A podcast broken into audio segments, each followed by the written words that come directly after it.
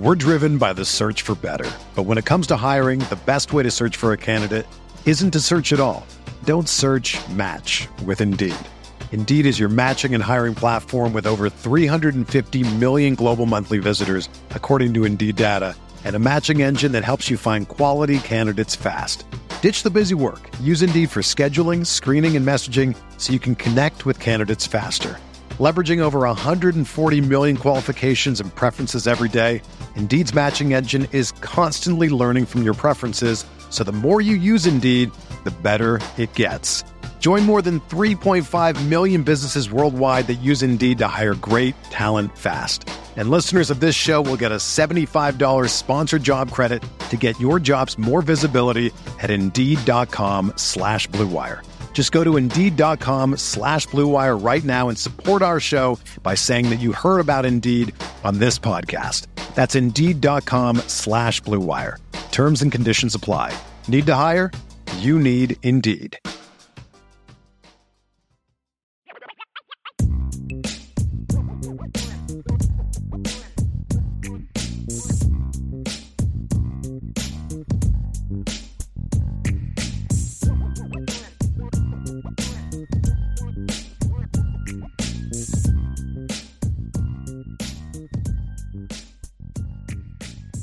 Notre Dame fans, welcome back to another edition. It feels like we just saw you, but another edition of the Irish Breakdown podcast. We're going live a little bit early tonight because we want to kind of be with y'all as the rankings start getting revealed. ESPN is just now kicking off their show, and we're going to find out where Notre Dame ends up in tonight's ranking. So, obviously, Notre Dame won this past weekend 44 to nothing. There were several teams ahead of them that lost this weekend and of course some teams that ahead of them that you know didn't necessarily play so great. So we're going to see i would imagine they'll move up at least three spots from their number 18 spot they were last week. There's a chance they could end up as high as 13 like they were in the ap poll. So we're going to discuss all of that and we'll just kind of discuss the rankings as they come out. And uh, just do what we always do give our feedback on just on the rankings. We'll talk about what we think of the top four the teams that are in it kind of look, you know how some of the matchups this weekend are going to play out. So we're going to have some fun just talking some ball hanging out with our people sean. That's what we that's what we love to do. It's going to be an interesting uh, statement here by the cfp committee to see what they try to set up with the last two weeks really uh, having the opportunity to be kind of chaotic with all these championship games, big time matchups. Uh, saw um, about a two minute clip earlier where Heather Dinich was talking about how pivotal Notre Dame was in this thing over the next two weeks, how important the win for Ohio State might end up being if they can't beat Michigan. Mm-hmm. You know, being able to upset USC to set up other opportunities for one win teams like Clemson. Right. You know, and Clemson lost, you know, that they have at the hands, the drubbing they have at the hands of Notre Dame, how that plays into the, how the committee views them. So Notre Dame is front and center yeah. in the committee's mind in the next two weeks. Yeah, Sean, the the the Ohio, the USC Ohio State Clemson aspect is fascinating because obviously Notre Dame is not uh, going to be a college football playoff team this year. No, no. But if you're not going to be in it, you want to have an impact on it, right? And right now they're in a position where they're going to have an impact on it. The only yeah. reason Clemson's not firmly in the top four is because Notre Dame smacked them. Yeah, you know, uh, the the only thing keeping note right now in the immediate future, the only thing that could keep USC from jumping into the top four is Notre Dame beating them. Yeah. You know, and so it's going to be fascinating. And obviously, USC could lose in the Big Ten 12 champ, Pac 12 championship game, but that's another thing for another time. So, and then how does the committee view Tennessee, you know, without Hendon Hooker, how they play this weekend? It's just a lot of the jockeying behind the top. I mean, I think the top four is going to stay the same, right? Nobody yeah. lost. Yeah. We're going to see Georgia, Ohio State, Michigan, TCU. I don't see that changing what's going to be fascinating is what's next. Where does Clemson finally leap above Bama? Does you know, because like, what's your justification? So, like, let's say LSU loses to Georgia. and let's say you know Michigan gets smacked by Ohio State, and let's just say you know I mean all these things that could could happen, right? Mm-hmm. What's your justification then going to be for moving Clemson? Are you going to put Bama in as the number two or as a number four seed at some point in time? You know, and you're going to keep Clemson out at twelve and one. What would yeah. be the justification for that? So why is Bama still ahead of Clemson? Will that change this week? Will we see sort of like what we saw with like Ohio State and uh, Baylor jumping TCU late in the process. So it's going to be very fascinating to see how that all plays out. We're driven by the search for better. But when it comes to hiring, the best way to search for a candidate isn't to search at all. Don't search match with Indeed. Indeed is your matching and hiring platform with over 350 million global monthly visitors, according to Indeed data, and a matching engine that helps you find quality candidates fast. Ditch the busy work. Use Indeed for scheduling, screening, and messaging so you can connect with candidates faster. Leveraging over 140 million qualifications and preferences every day, Indeed's matching engine is constantly learning from your preferences, so the more you use Indeed, the better it gets. Join more than 3.5 million businesses worldwide that use Indeed to hire great talent fast. And listeners of this show will get a $75 sponsored job credit to get your jobs more visibility at Indeed.com slash BlueWire. Just go to Indeed.com slash BlueWire right now and support our show by saying that you heard about Indeed on this podcast. That's Indeed.com slash BlueWire. Terms and conditions apply. Need to hire? You need Indeed. Another day is here, and you're ready for it. What to wear? Check. Breakfast, lunch, and dinner? Check. Planning for what's next and how to save for it? That's where Bank of America can help. For your financial to-dos, Bank of America has experts ready to help get you closer to your goals. Get started at one of our local financial centers or 24-7 in our mobile banking app. Find a location near you at bankofamerica.com slash talk to us. What would you like the power to do? Mobile banking requires downloading the app and is only available for select devices. Message and data rates may apply. Bank of America and a member FDIC. Well, I think they show respect. This is why I think Notre Dame will jump up and is gaining respect with the committee because they look at that loss for Clemson, and that's one of the reasons it's a much better loss uh, than some but then I don't think the loss is as good as the losses that Alabama has in the eyes of the committee. You know, two late game losses where Alabama literally had the chance to win both games late in the game to Tennessee and LSU. And then the drubbing by sure. Notre Dame. I guess for me, it still comes down to the only argument that you can make for Bama is they have better losses.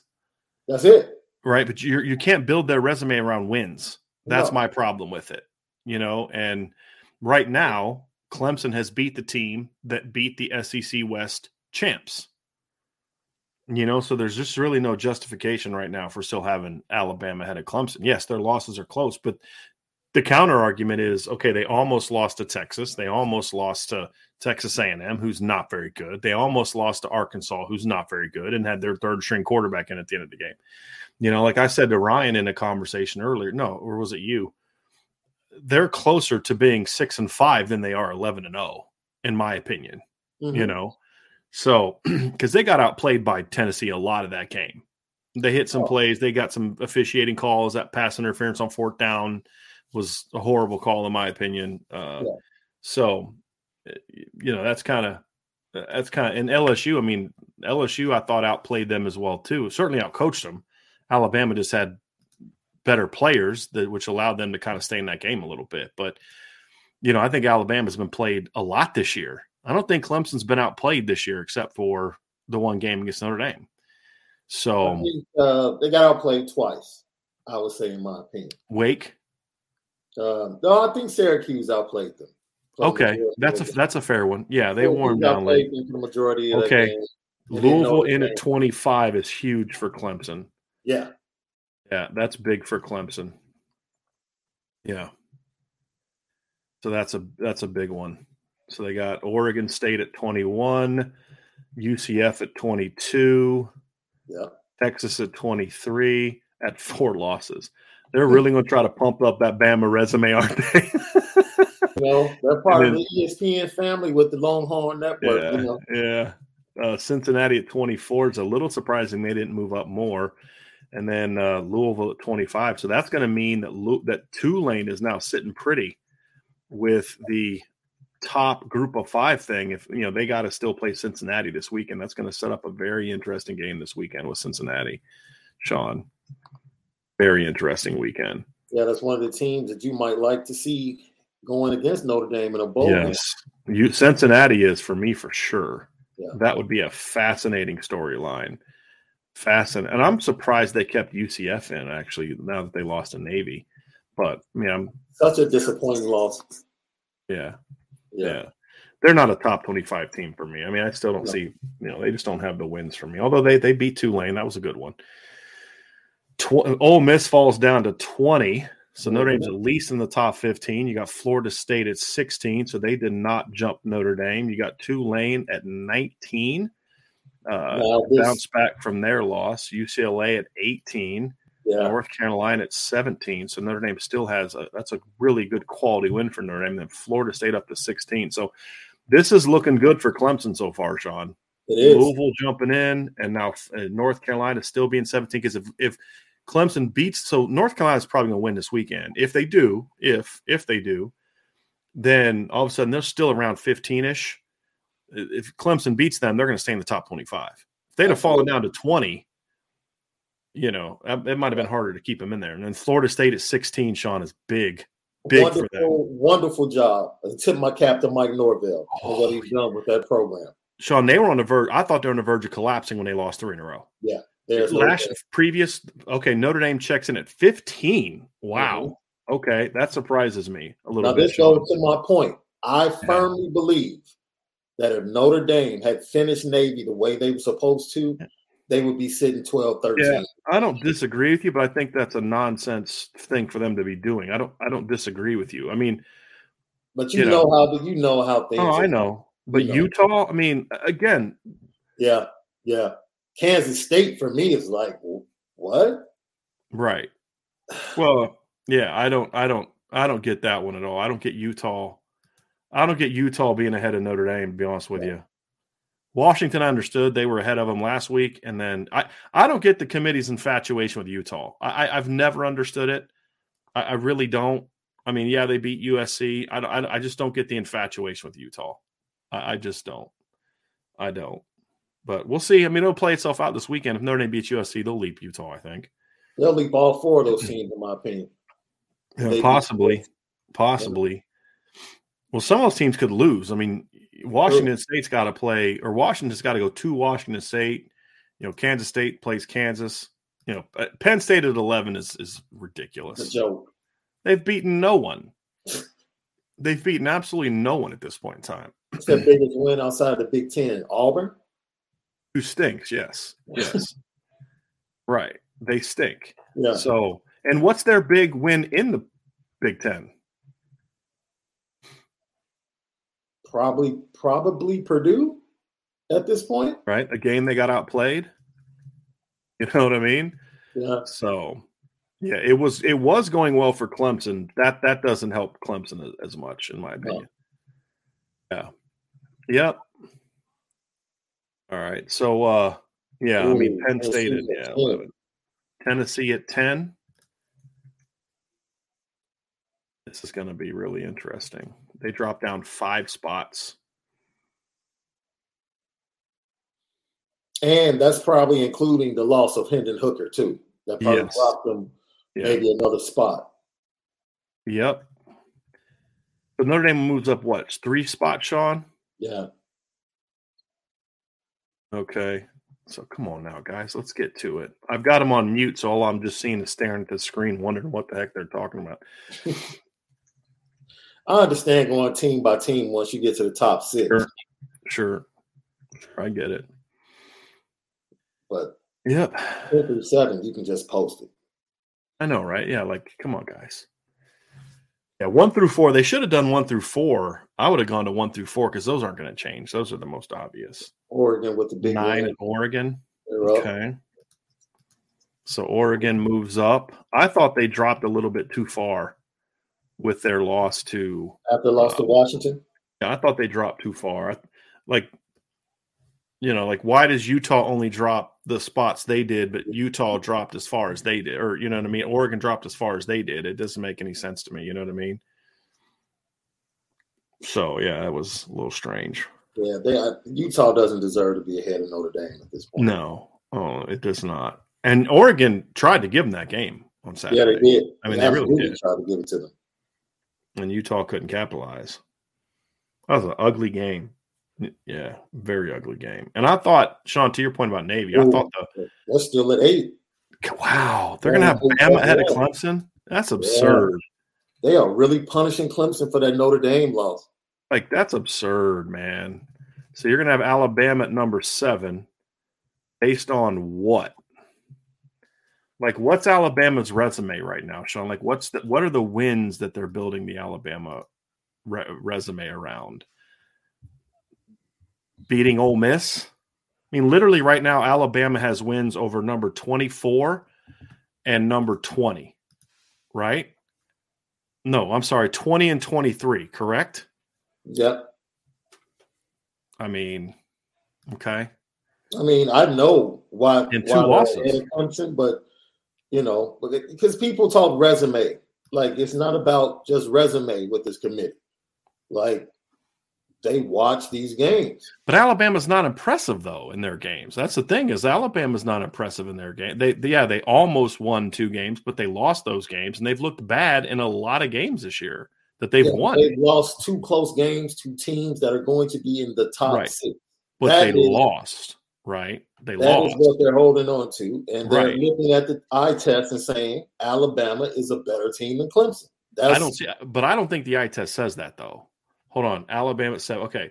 Like to me, yes, they had close losses, great, but they didn't look very good in beating Texas. They didn't look very good in beating Ole Miss. To be honest with you, I mean, Ole Miss should have beat them. They didn't look very good beating Texas A&M. Arkansas was a good win, but Arkansas is not very good. Like I just you gotta to me, your resume, your eye test has to be how do you play in games you actually win? You know, and they didn't win those games. You know, Clemson has has to me been in has has been in more control of games in my opinion this year. Like like was the only the only game that Clemson really, you know, Syracuse game was competitive, right? No, and Clemson then, had three games where they were questionable. Uh, talk, including the loss right? Are you yeah. including the loss? Yeah, yeah. you've loss. got Wake Forest, uh, Syracuse, and Notre Dame, right? Yeah. Why do they have Greg McElroy on this? I don't understand Cause that. Because he's a former Alabama great. No, he's a former Alabama quarterback.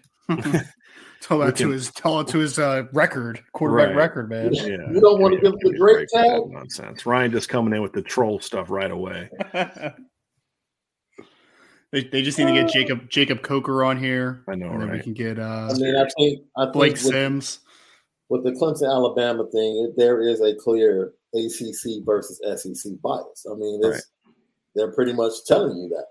Like right. we don't Which is just going to be interesting to see how that shakes out this weekend, Sean. Because you have what three ACC SEC matchups this weekend?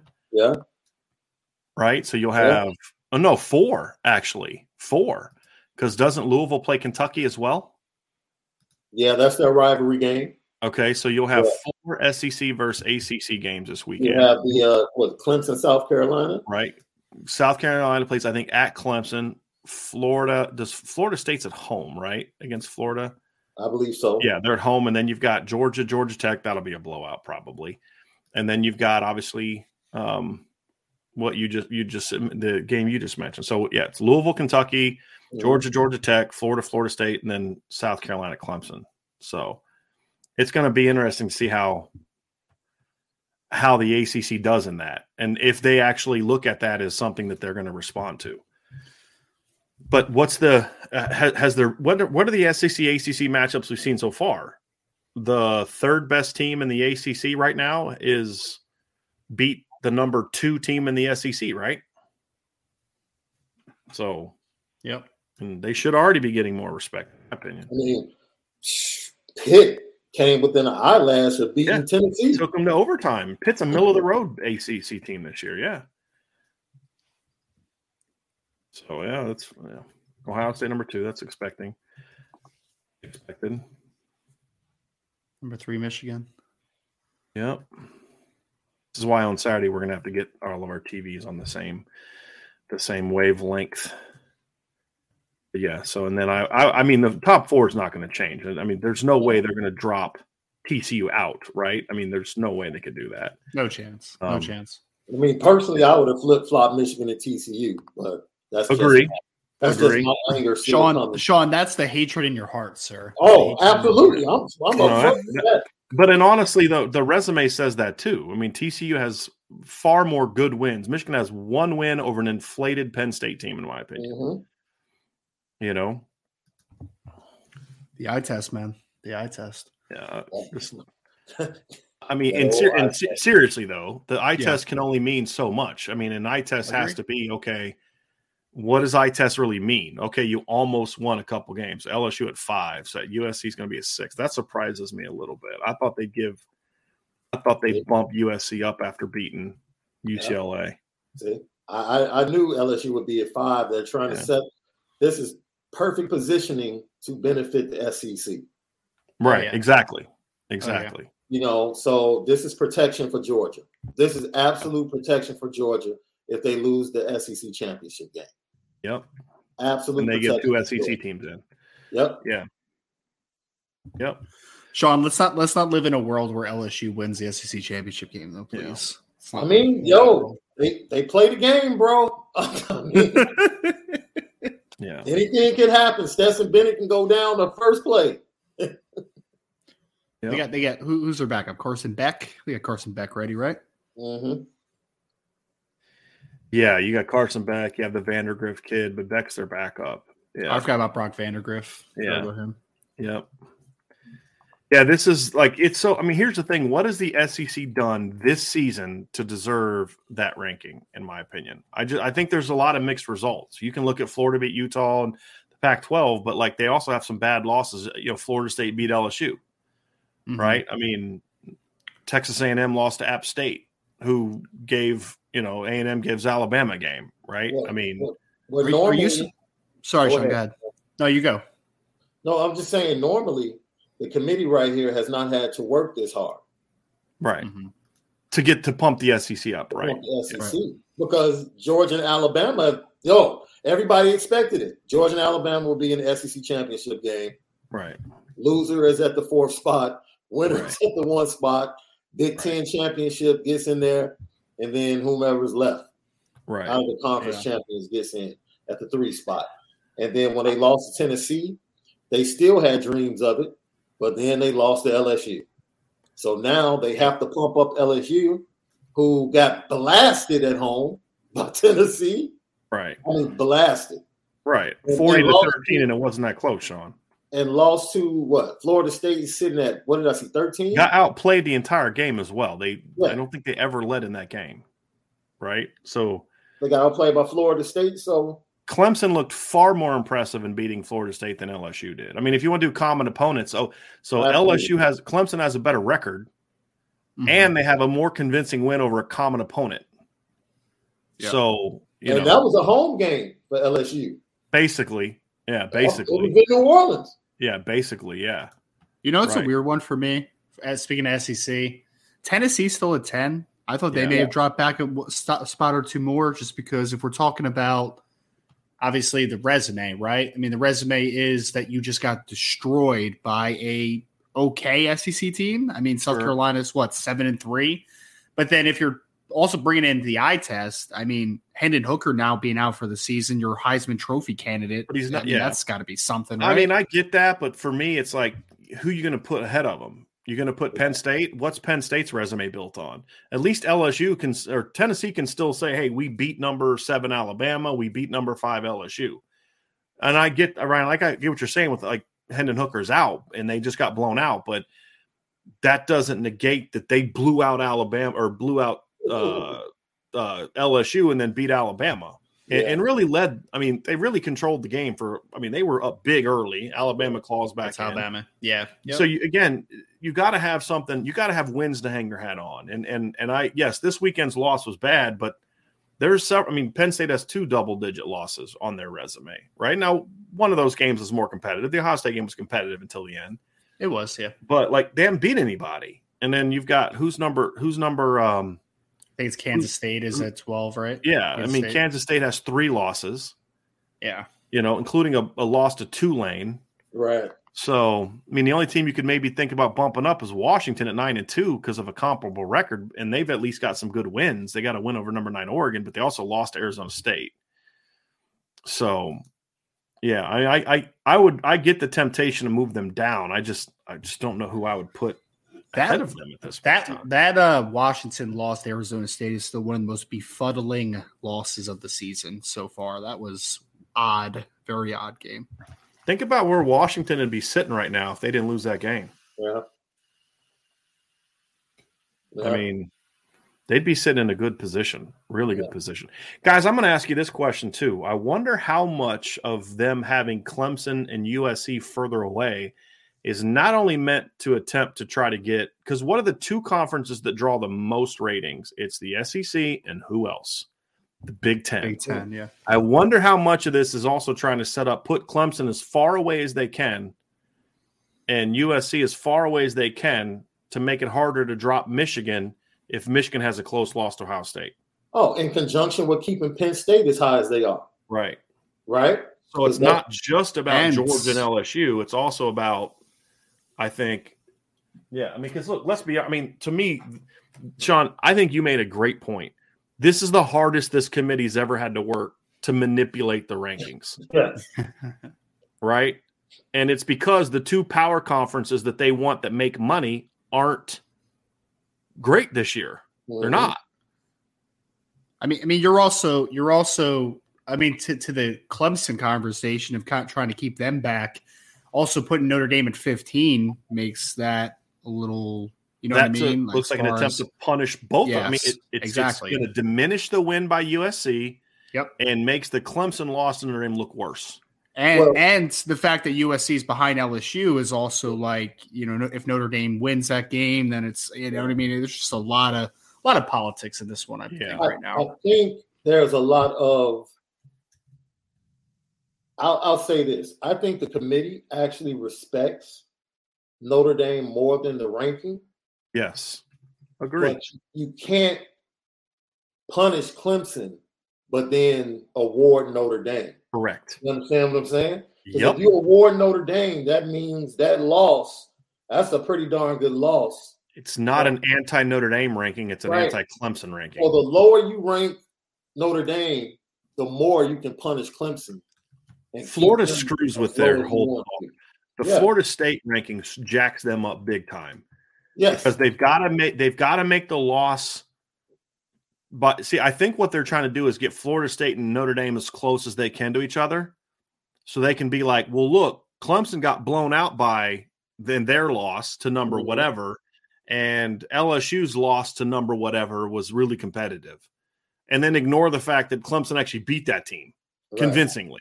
right. You know what I mean? Just ignore that little State fact. was up what double digits until like what three minutes in that game. Yeah. if you Yeah. actually watched the game, Yeah. Yeah. Uh, Somebody just said this, and I and I'll go even further. Some uh, let's see here who who said that um, about the committee. Let me let me find this one.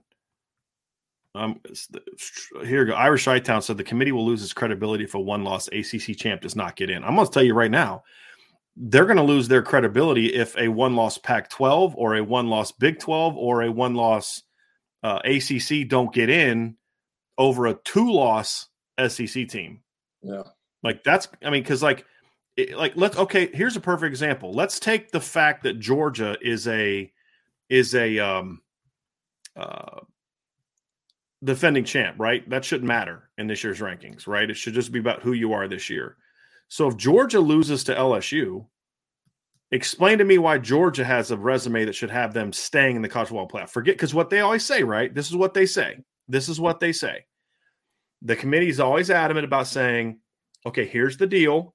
We are, they're doing this right here. This is great. Strength Clemson has a higher strength of record and a better win a win loss record against uh, top 25 teams. By the way, they just pointed that out. So again, you can't just. I love that ESPN's calling them on it. At least it looks like it. I don't know what they're saying, but it looks like it by putting that up.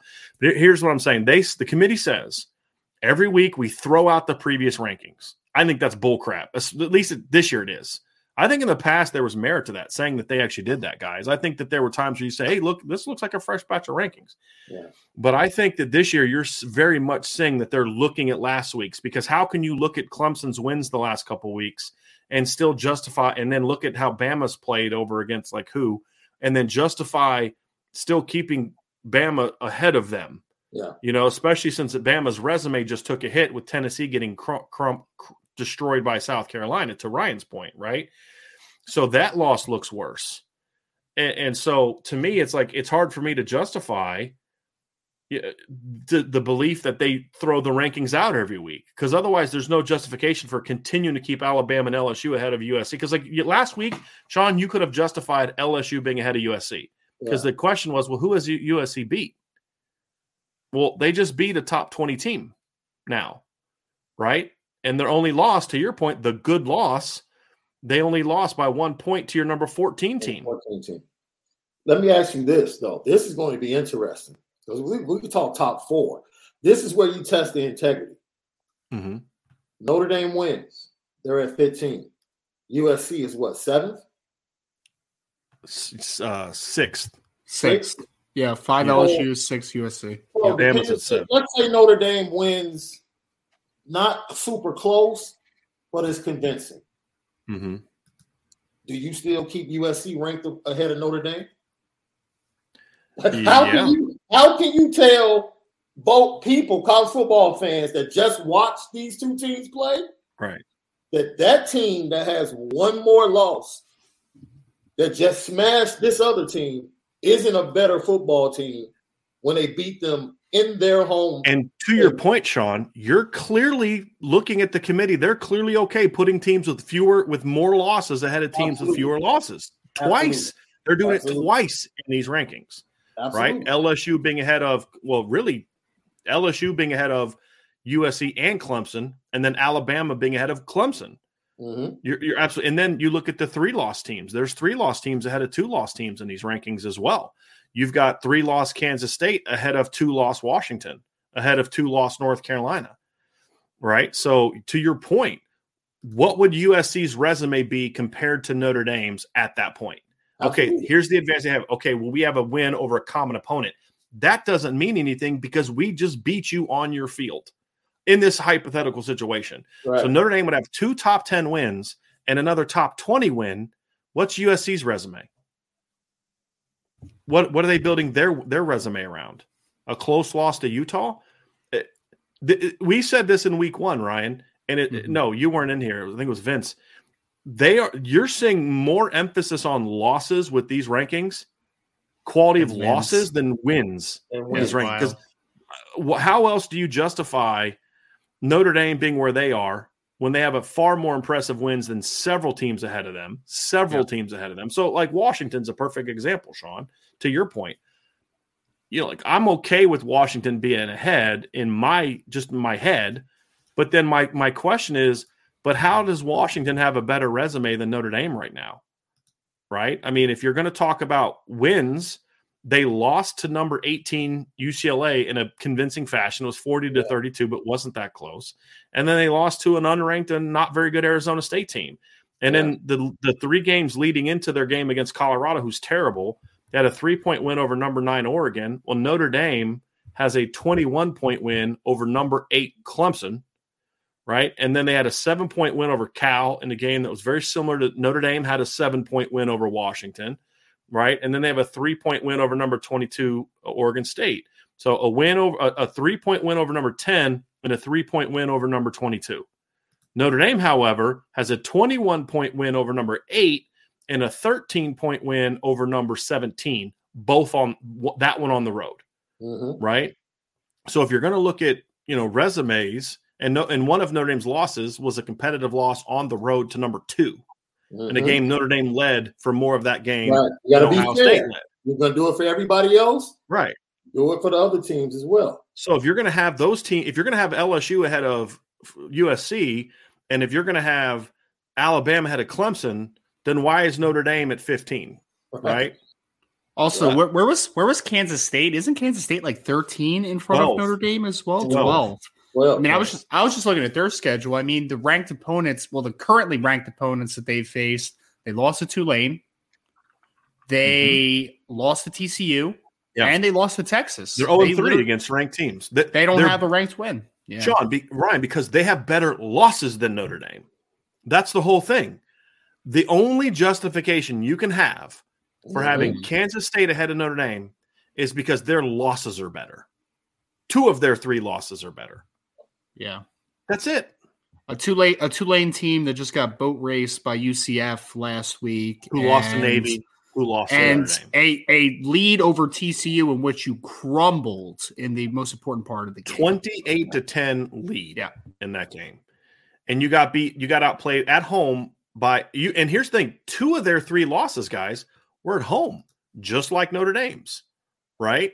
Yeah. So eh, they're no longer giving teams credit for wins at this point in time. Are you going to tell me they're giving them credit for the Baylor and Oklahoma State wins? Uh, okay, then I want credit for the BYU win because BYU beat Baylor. You know what I mean? If we're not going to care about the records and we're just going to look at whatever you know arbitrary thing, then there's nothing about their resume that that tells me that they're that this that they're putting emphasis on wins. Nothing about their resume. So I'll, I'll be honest, guys. I'm I'm as perplexed by the rankings as I've ever been. I just don't see how with USC beating UCLA this weekend, I really don't see how you can justify on the road, by the way. Mm-hmm. I don't see how you can justify with their only loss being a one point road loss to number 14. I don't see how you can justify having them. And they've also got to win. Oh, I forgot. USC has two ranked wins now because Oregon State's back in there. So Oregon State's what, 14, uh, 22, 20, uh, 21? Yeah. So you've now got two top 25 wins for USC, and their only loss being a, a one point a one point road loss to number 14. So you're having you're going to have a hard time convincing me that that USC's resume, when you consider fewer losses, isn't better than what LSU's is. Because if LSU doesn't lose to Florida State, Florida State's not ranked.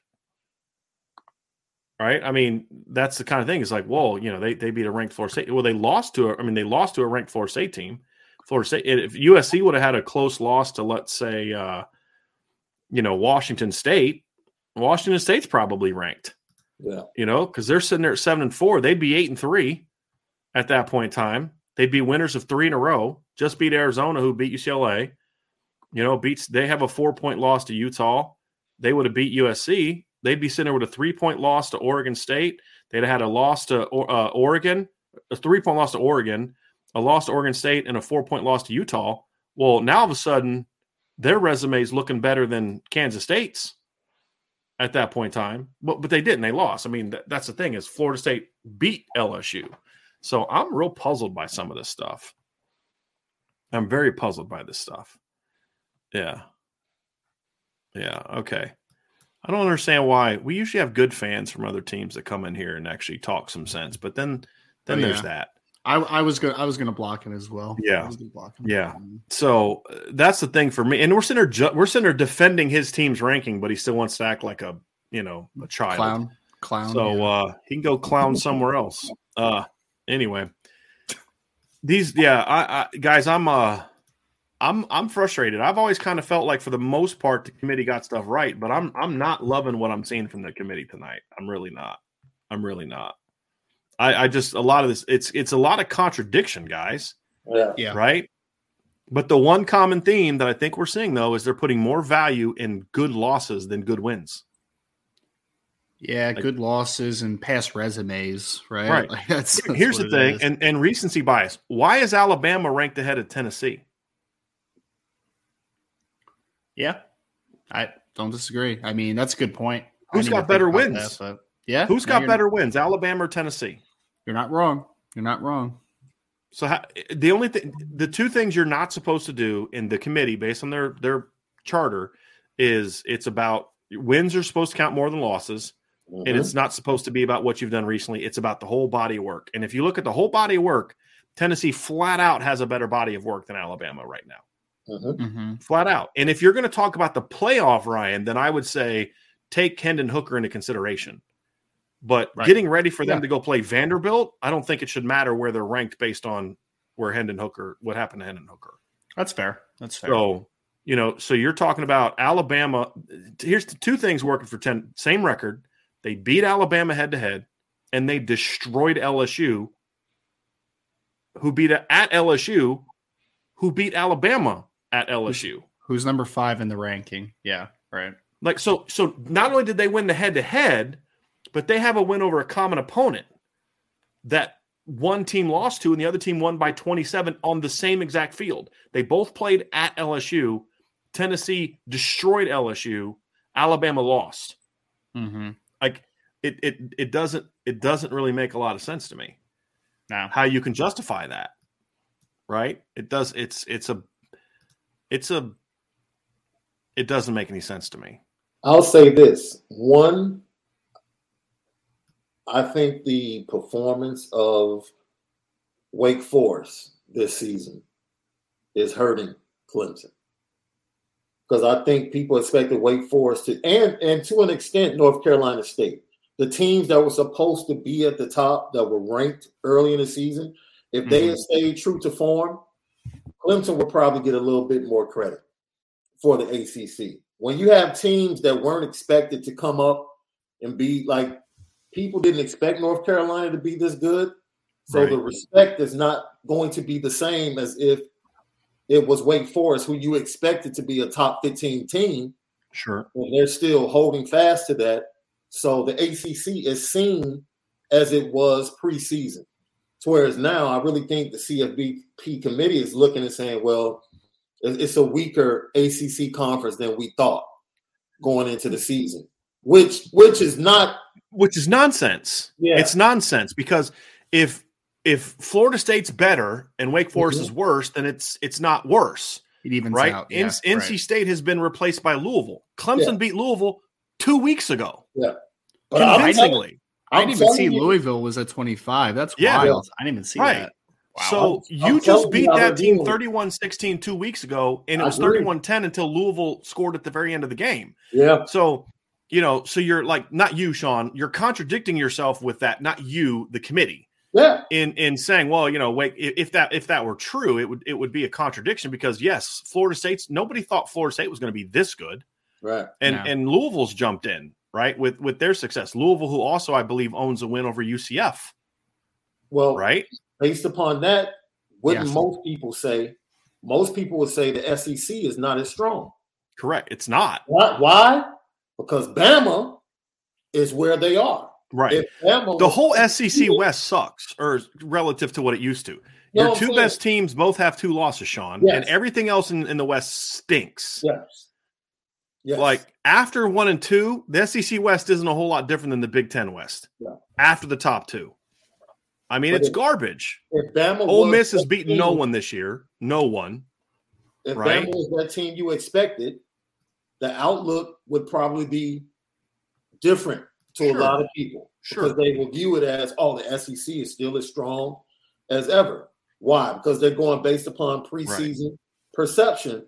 And when things are kind of flipped on their head, people don't have the context to take a step back Right. and intelligently look at things the way we're Right. conveying right now. They they just don't. They just perceive it as this conference isn't obviously isn't as strong. and as that's exactly what they're doing, Sean. That's why the Yeah. ACC and, and I've had people that I know and respect have said that. Well, Clemson's wins aren't as good as Michigan's wins. Based on what? It's my well, based on my pre my preconceived notion of what the Big Ten was coming into the season. Yeah, You talk about a conference that's not as good as people thought it was going to be. Yeah. It's the Yeah. Big Ten. yes. You know, Michigan State was supposed to be good. They're awful, Awful. right? Wisconsin was supposed to be back. They're awful. Iowa stinks. Minnesota's I, I, I was going to be underachieved, the Big Ten championship game, which sir. says a lot about how Says bad the. Big Ten is. About that West. It does says a lot about that West. So, you know, I mean, they lost at Iowa State. Here's the thing the team that right now has a really good chance to win the West lost to Iowa State. Iowa State is the worst team in the Big 12, the worst team in the Big 12 this year. Mhm. And I think you could even say it's not even close, in my opinion. I Mm. mean, they're they're they're below West Virginia. They're below Kansas. despite Kansas not having their quarterback. I mean, they're one and seven in the Big 12. They're four and seven this year. They beat Iowa. That's who right that's now Iowa is tied State. for first in the Big Ten West. Yeah, Iowa State. Yeah, Iowa State beat wasn't- Iowa. wasn't that the wasn't that like ten to seven? Right, like that was Yeah. an ugly football game. Yeah. yeah. Yeah, it's 10 to 7. Makes it even worse. So, yeah, eh, th- these are some really bad rankings. I can only imagine the spin job that these guys are having to put out right now in these rankings. I would not, I do Oh, not envy them. Their their producers keep prepare them well. I Yeah. mean, I mean, Yeah. their producers prepare them well with things they need Yeah. to say. Right. I promise you that. Right. Somebody just said uh, late season losses are punished more than early season losses. Right, but that doesn't really that doesn't really fit a whole lot because if you're going to look at like what they've done recently, again, I'm going to point to that Clemson has a convincing win over a team you just put into your top 25. Mhm. You know, so I don't like Scott Satterfield very much, but I'm now definitely rooting for Louisville to beat Kentucky this weekend for sure. So Clemson's You know? everybody in the ACC this Yeah. weekend to win games. Yeah, like just Georgia Tech, just give Georgia a game. Just let Georgia sleepwalk through this game. Absolutely. Beat them those, you know, let Georgia win, but you know, have it be like the Kentucky game or the Missouri Mhm. game or something like that. You know what I mean? And then Clemson's got to handle their business against South Carolina too. That's the other thing is if they go out there and smash South Carolina, because Dabo's going to be pissed. You know, Dabo is going to be pissed about the rankings this week. He's going to have a lot to say about that. He nobody, nobody plays the disrespect card better than Dabo. Other than Dabo. Nobody. And there's not even a close second. I mean, nobody uses the disrespect, the, the Roy Bus guy. Nobody uses that better than Dabo. No. And the fact that it's Alabama right in front of him, I mean, he's going to have some. I feel, I kind of feel a little bit bad for South Carolina because I have a feeling you're going to get a vintage Clemson defensive performance this weekend. I really do. I really There's do. no, there's absolutely no reason for Clemson at worst to be ranked seven. No, there's no justification. And Sean, you're usually an Alabama defender, and that, that's the thing is you're usually an Alabama defender, but you can't look at the two resumes and justify it. No, You can't. no, you can't. Now, You here's a question, guys. If Notre Dame beats USC, again, we're just talking hypothetical scenarios. If Notre Dame beats USC this weekend, how much or does it help Clemson? And my my my aunt, my question is this: is does the perception of Notre Dame change if they then also beat USC? I mean, yeah, to a degree, yes, yeah. I think it helps. I mean, USC is what sitting at six, right? So I mean, Right. they're a that's a legitimate victory for Notre Dame if they're able to knock them off. So that give makes two in a month. Yeah, and, and even though I, I guess the counterpoint would be yes, Notre Dame's better, but also Clemson got smacked by Notre Dame, right? Like it wasn't a quality loss if you look at it that way, Well, no. right? Quality of opponent loss. Sure, right? But my my point is because you can't say it's quality loss because then I got to go point to the LSU Tennessee game, right? You you you can't tell me Clemson should be da- dropped down because of how bad they lost to Notre Dame when LSU got curb stomped by Tennessee. Far more, it was far more of a beatdown than what Clemson had to deal with. I mean, it was fourteen nothing in the third quarter, fellas. You know what I mean Yeah. of that Notre Dame Clemson game. Yep. And they also, again, like to me, Clemson should be five. If we're going to look at resume compared to the other teams, and, and hear me out. So if you're going to say bad loss, let's compare LSU and Clemson. Mm-hmm. Bad losses. Okay. LSU has a bad loss, 27 point loss at home, at home to number 10 Tennessee. Clemson has a 21 point road loss to number 15 Notre Dame. Right? Somewhat similar. What's the only other data point that we can compare between these two teams? Common opponent. Yeah, Florida State beat LSU and led the whole game. yeah, Clemson beat LSU and at one point, or beat Cle- uh, Florida State and at one point in time was up like what was it, around like 31 to 14 yeah. late in the game. Cle- Florida State scored late. So, and again, Clemson has another win. So Clemson now beat number 16, who LSU lost to, and Clemson also beat number 25, Florida State. LSU is two and two against top 25 teams. Clemson's two and one against top 25 teams. So again, what's the justification for having LSU ahead because you can't, right? To your point, like you can use the bad loss thing as an argument for Bama to be ahead of Clemson. Right. You can't use it for LSU. You can't because they have, in my opinion, the worst loss of any of the top 25 teams when you look at how much they were dominated. Like Notre Dame needed a punt block and a pick six to do what they did to to to out to Clemson, right?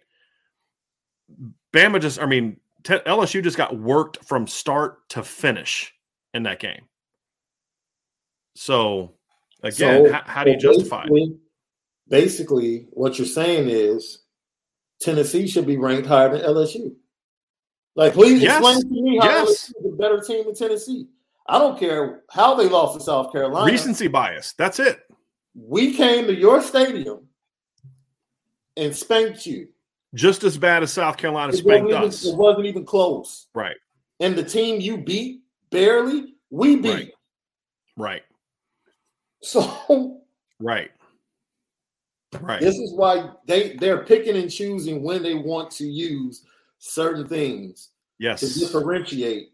And Yeah. look, that's Yep. And that's where I have an issue, Sean, is when you start when you start applying criteria inconsistently.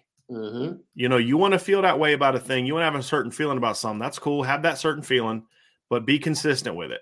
yeah. That's the key. And and to me, to your point, so like if you let's look at LSU uh, again. What LSU's best wins are? What? Let me pull it up here real quick. They beat number uh, seven Alabama. Okay, at home. So did Tennessee. Okay. What is their next best win? What's LSU's next best win, Sean? Uh would it be the Mississippi State win? Ole Miss at number twenty. Ole Miss, yeah, the Ole Miss number twenty. Yeah. Well, Ole Miss was ranked like top 10 at the time. Yeah, but it's a it it should be about like where they are now. Yeah. Because otherwise, if you're going to do that, then you can point to where where Wake Forest was when Clemson played them, I agree. right?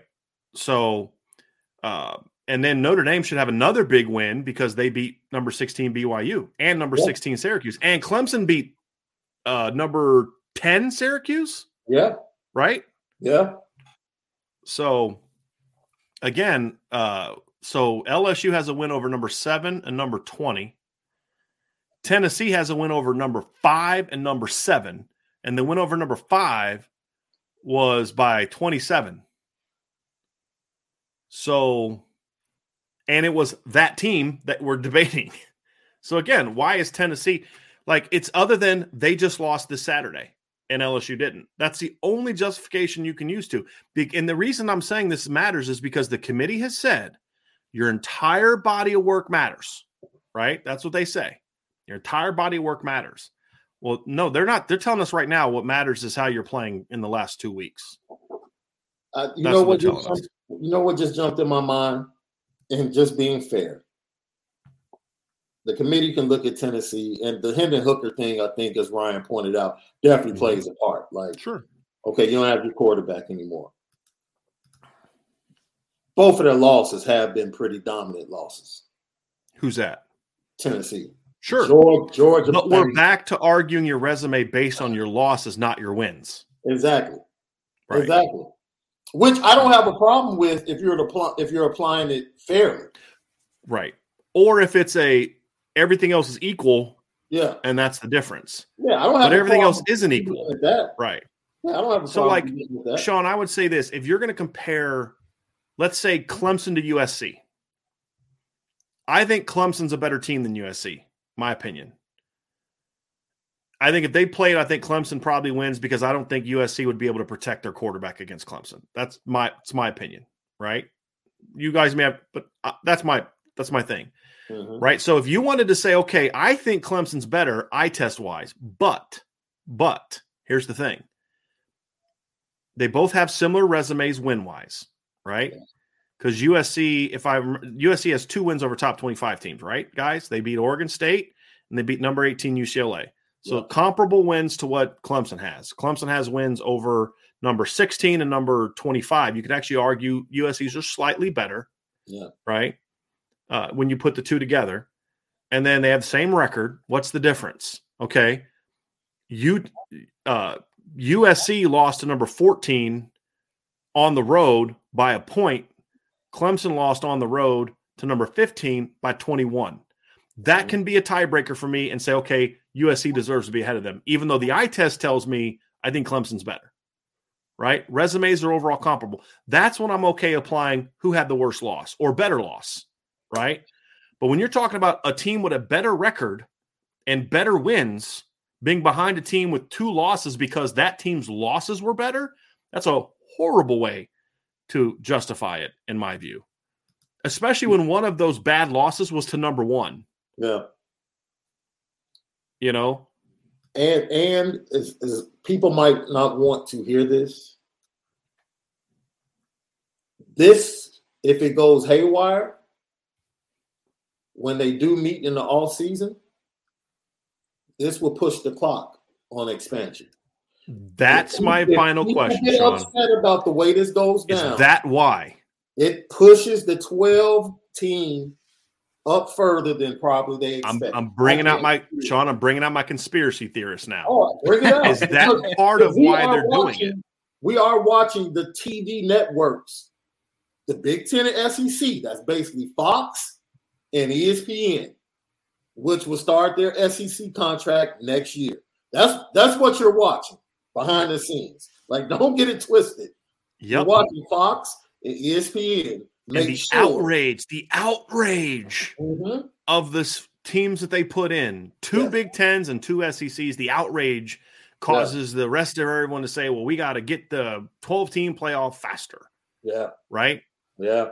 That's a that's a good Sean. I didn't even think about that. That's Oh, Because this is all driven by money. What's the biggest money maker in their eyes? It's a 12 team freaking playoff. Right. The only, I look, there's only one reason to go to 12 teams. One, it's Mhm. not about expanding the playoff and giving more teams a chance to win because oh, there's a lot of teams that would be in it that wouldn't have a chance to win. This would be actually one of the few years where you could actually justify teams outside the top four could win it all because there's a little bit more parity this year, in my opinion. Yeah. Right. But what's the best way to do that? It's to it's to it's to get people so pissed off about the bias Mhm. and the power two and get the other three power five so pissed off about how you treated them that there's no ex- there's no justification except say, hey, we got to fix this thing. So because in the negotiations for the expansion, the problem wasn't the Big Ten and the SEC. The problem was the other conferences Yep.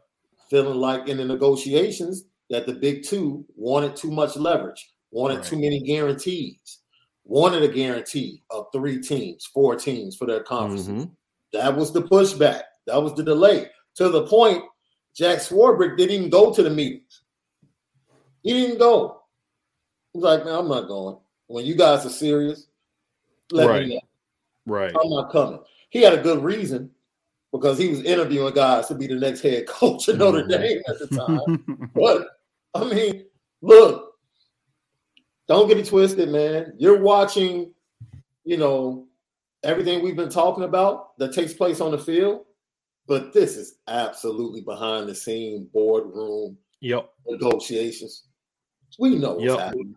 And it's playing out right before your eyes. Yep. And this is the exact thing that will get the other conferences, like you said, back to the negotiating table. Yep. Like, because they're going to be on fire. Yep. The ACC is going to be on fire. Like, what? And if the Pac-12 also wins out, if you here's the thing, if USC and Clemson both went out and neither of them get in Yeah. because TCU also won out, Yep. or TCU loses and Michigan stays in. Right. Could you imagine that if Michigan loses this weekend, TCU loses in the Big 12 title game, and they keep Michigan in the top four and then push LSU in? Yeah. Sean, you're onto something, dude. I Oh, see, man. I love a good conspiracy, man. You, Hey. Sean, you know my political views. You know I'm into Hey. conspiracy theories, man. You just got me in my feels right It's- there, it's buddy. I'm really, all about no, it. it's really not a conspiracy, though. It is literally the way. But that's a conspiracy. They're conspiring Yeah. to yes. yeah. From that Right. standpoint, you're right. Yeah, yeah. Right. I Yeah. meant in the literal sense, a conspiracy theory, not in a you know the Mel Gibson movie or whatever. I mean, Right. like in a very literal sense, Yeah. it's a conspiracy theory because they're Yeah. conspiring to to do this. Yeah. So, and then because here's what they would say: Okay, if we had the way it should be, the top mm-hmm. four would be Georgia, Ohio State, TCU, and USC. that would be what the top four would be, right? So then you would have. I'm actually trying because I'm. I think this is fun to do. So you'd have Michigan number five, right? As of where they are right now. I'm looking at the rankings. Michigan would be number five. LSU would be number six, right? Yeah. Bama would be number seven. Uh, you no, yeah, Clemson would be number eight because the fifth the fifth Power Five champ doesn't get extra bonus, right? No. So Clemson would be number eight. that was one of the negotiating pushbacks. Like, wait a minute. Right. right. They would get in, but they wouldn't get a they wouldn't get favorable seating. If they're the eight seed, they're the eight seed. They don't get bumped up to the five seed. But see, at this point in time, now think about this. At the point in time that these meetings are taking place, the Big Ten and the SEC are in there knowing we're about to take USC and UCLA. Right. Like no one else knows this, but we know Texas and Oklahoma are about to lead the Big 12. Like this, all of this plays into these negotiations and the lack of respect for that fifth Power Five not being able Yeah. to get Because here's the absurd thing, Sean. Looking at what the rankings would be if there was the if there was the current playoff system, Mhm. you'd have Georgia number one, and they would play the winner of number eight Clemson and number nine Oregon. yeah. Ohio State would be number two. They would play the winner of Alabama and Tennessee, seven and ten. Yeah. Which would be would piss a lot of people off because you're like, why is Bama getting a home game? With you know when they shouldn't be ahead of it, and this is when you could start arguing like, hey, seven to ten matters. Like where you Right. have Alabama matters a lot more. Uh, then TCU would be number three. They'd play the winner of number six LSU and number eleven Penn State, which is a joke that the Big Ten would get three teams in in this format. And then number four would be USC, and they'd play the winner of number five Michigan and number twelve Tulane. And So that's that's when you would have Irish fans ticked off. Like, wait a minute, oh, yeah, wait a minute. Like yeah, Tulane? Really? Right. right. But they're going to have a group of five in there. I mean, they they will. Yeah. And that's when you would look back and say, "Freaking seriously, Stanford, really?" Yeah. You know. Yeah. So yeah, it uh that's a bad deal right there, man. You've got my conspiracy theory stuff rolling now, buddy. Hey, No buddy, I've it. look, Yeah. I've been I've been in these rooms in meetings. not not Yep. not the CFP, I mean not the committee rooms and the boards, but I've been in in the rooms at my former Mhm. job. I, I know. Yep. That's why I tell people all the time, like the people at the highest levels love Notre Dame. Yep. Uh, please understand. If Yep. Notre Dame could be in the playoffs every year, they would welcome it Yeah. because it's a cash cow. Oh yeah. And, and Coach. Freeman made a good because you remember, Sean, I was originally against the idea of a 12 team playoff. I was like, keep it at four. And I it's still not my number one option. My number one option is still the proposal that I have. Play the bowl Mhm. games out. Go back to the old bowl system, the bowl tie-ins, play those out, and then pick your four. Because you're gonna have a lot of that conference carryover. We're actually gonna have teams playing each other. You know what I mean? Yeah. And uh, that's what I would love to see. But if you're going to not do that, I think a 12 team, the way that they talk about it, is good because, like you said, it does get Notre Dame in there more. And if Notre Dame is good, this year it wouldn't happen. But in other years, you know, in, in 2014, or excuse me, 2018, 2020, Notre Dame sitting there with a home game in December, you know, against some SEC team or some ACC team or some Pac 12 team. You know what I mean? So, because like if Notre Dame had had it, if Notre Dame had beaten Stanford, let's say, I mean Notre Dame is sitting there, in my opinion, at number ten, ahead of Tennessee. Like, I don't think there's any doubt. They Right. they would have won nine in a row. They'd have Yeah. all these good wins, right? Now you're talking about okay, Notre Dame positioning themselves to get in position to have that home game because they'd have to get up to the eight seed to get a home game, right? So that'll make it fun. It'll be better than than like this, in my opinion. Now that I think about it, if you're not going to tie the bowl games into it, because this is just like the the blatant push for the SEC and the Big Ten is just it's so obvious this year, Sean. It's so oh. obvious this year. Yeah. Yeah. I, you know what? From a leverage, from a corporate leverage standpoint, I'm dude, I can't even hate I'm not. I can't even hate. I can't even play a hate.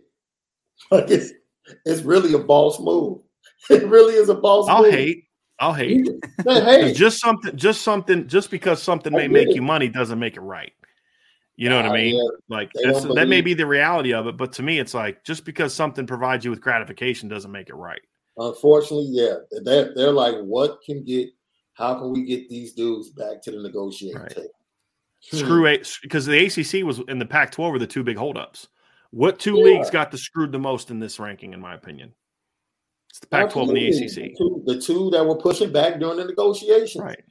Because of all the guarantees that the SEC wanted. Absolutely. And they were right to push back. The Absolutely. SEC should no conference should get guarantees beyond their champ. Absolutely. None. And Jack Swarbrick was right for rebuffing. If you're not in the conference, Notre Dame can't even be any higher than number eight. But Right. What? So basically, we have no chance to have a home game right. because we, we can't be in a conference. Right. Get the heck out of here. Right. I'll stick that. Yeah. And, and I'm and I'm okay with him giving up because I was also mad early on about the fact they'd give up a chance to be a, a to get a buy. But then I was convinced by Vince that like no, this actually is a good thing for a lot. You know, it, it makes sense. You got to sacrifice this to you know. Okay, hey, we're not going to be outside of the top eight, but what we'll do is we'll promise you we won't let be you know be in the top four or whatever. Right. But That's fine. If they want to put Yeah. them, at least they should have a shot for a home game. Like Yeah. don't Yeah, Yeah. because then if they if they get a playoff game in the you know that first round, well, once they go into the quarters against the top four seeds, you can't say, well, we played more games than you. right. Can't say that anymore. Can't say it. It's like, well, no, we just played a we just played a playoff team and won It's ridiculous. at home. But you know, thinking about this, guys, you you know, Sean, you haven't been to a home game um, this se- yet this season, and Ryan, you haven't been to the last couple. I'm going to tell you right now, the way that the Notre Dame crowd, even on Saturday against Boston College in the cold snow, it's a great crowd. They were loud, they were having fun. Uh, the Clemson game was crazy. It- th- this crowd likes a good product, right? Notre Dame fans like a good product. And that's mm-hmm. that's what we've seen is like, yeah, even though they were winning, they just weren't a fun product, and they didn't have a very likable head coach, you know. And I'm gonna tell you right now, like the way that the crowd was against Clemson, could you imagine if that was a playoff game? Yeah. Oh my gosh! And Brian, I, I've heard from a couple of recruits that the Boston College game was like surprisingly like super upbeat, even with the oh, weather. Ryan, and it was a lopsided. great crowd. Well, Yeah. again, but why? You know what would have made that crowd really freaking pissed if they'd had to sit in 20 degree weather to watch a team slog out a 13 to six game. Yeah. or you know, or even like the BC game a couple years ago in 2019, where it was 40 to seven, but it was like 16 to seven at you know, it was like 13 7 at halftime, 16 to seven and third. It was just a sloppy game until they poured it on late. Or like the Virginia Tech game of 2019, or like some of the ugly wins we saw them have last year. The crowd was having fun because Notre Dame came out first play of the game and went for 51. And in Yeah. the first defensive series, you pick them off and then you put it right in the end zone. And the next thing you know, it's 37 nothing halftime, and the crowd's having a great old time. yeah. I I, I think that I think the snow brought like a weird element to the game too. You know, Like, because was- they were playing well. Yes, like I'm true. not going to be True. sitting there happy, sitting in the snow if my team's playing like garbage. The, the greatest picture ever though was Jason Robinson's little brother Jaden Robinson that play they play out in Long Beach Poly. He had a picture of him in a Notre Dame uniform throwing the snow up in the air. Did you see that, Sean? It was fantastic, Yeah, it man. was sweet. fantastic. It was sweet. I wonder because it is a playoff game. Would there be a temptation to play it at Lucas Fit, Lucas Oil? No, Notre Dame would never give up that revenue. Mm-mm. Not just for the campus, but the community. They would. They would get. They'd get crushed. Gotcha. They get crushed for, and rightfully so. Like you took that potential revenue away from us. You know what I mean? Uh, Christmas time when these games begin played, really? Yeah, they'd get crushed for that, and they wouldn't do that. But I get your point, Sean. You know what I mean? But I think that's the things. I think I think the Notre Dame coaching staff would not want a game there either. Like, hold on now, we get a practice in, in this all week. Yeah. Bama doesn't. you know what I mean? USC doesn't, right? It's the whole thing we've always said about USC. you know, stop being cowards and play us last game of the year at our place, just like we got to play you at the last, you know, game of you know, at your place. Mm-hmm. You know what I mean? So, yeah, I uh I don't think they would do that. But that that man that that campus environment would be insane if Notre Dame had a home playoff game.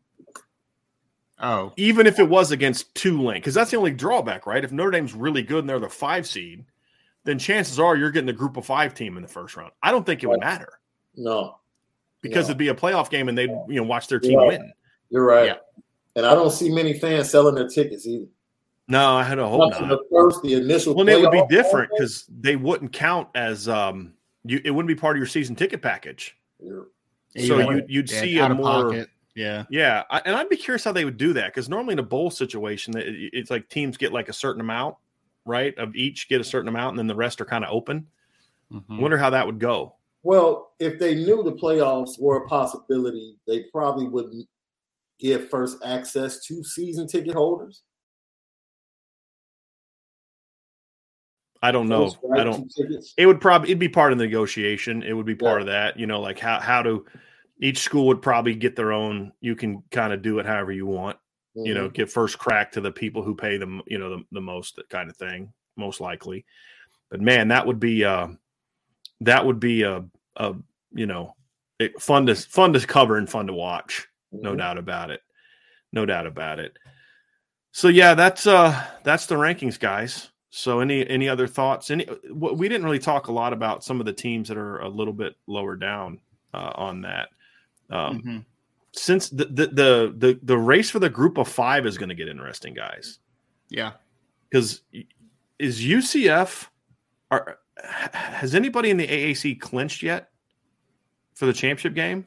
I, I don't think so. I don't think 'Cause so. I think Houston is still a- alive. Cincinnati's still alive. Is Houston still alive? The, the only Not the Houston, only not Houston, not Houston. no Houston I think is Are they? um Wow. well they're tied with UCF for the conference right Right. They're five and two Okay. uh Wow. so well they lost to Tulane they didn't play Cincinnati and they didn't play UCF so like they're it's the weird head to head thing Yeah. And then, uh, so they're five and two. I believe they're still in it. They would need a lot to go their way.